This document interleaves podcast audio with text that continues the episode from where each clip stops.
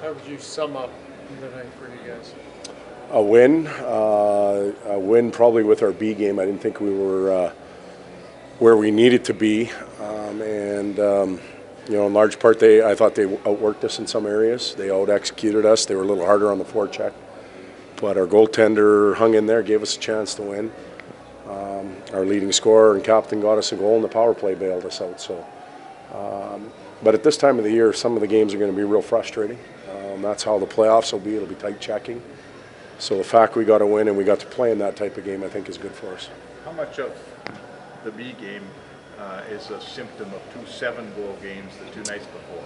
Well, I'd be lying if I said I wasn't worried about that coming in, and I think we saw a bit of that where, you know, tonight was more about being over top of a loose puck and digging and mucking and grinding than making nice plays, and I think we're still in the nice play mode, so it affected us.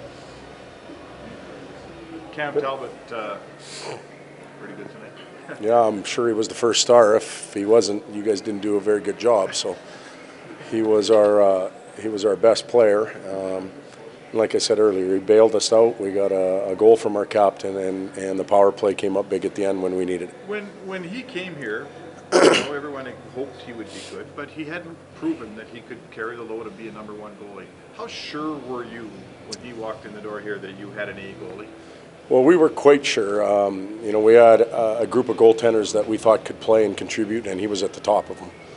So we went out and got the goaltender. We got the one we wanted. He has been better than I thought he would be, to tell you the truth. But he works at his game. He's getting some tremendous coaching from Dustin Schwartz. And LB plays a big role in that right now. He's there to support him and back him up.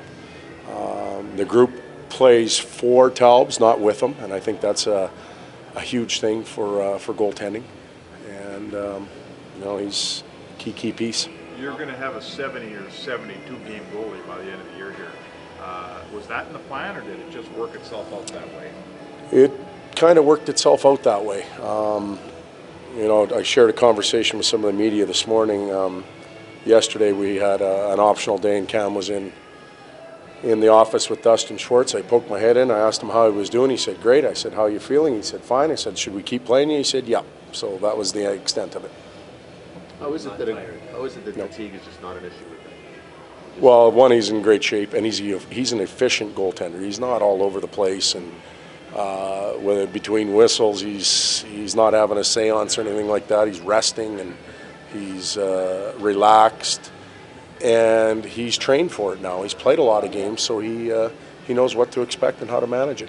Can you spell seance for us? No. Was that other goalie you had here, was he at the seances? I don't know. Good. Now I got to figure it out. That's Todd McClellan.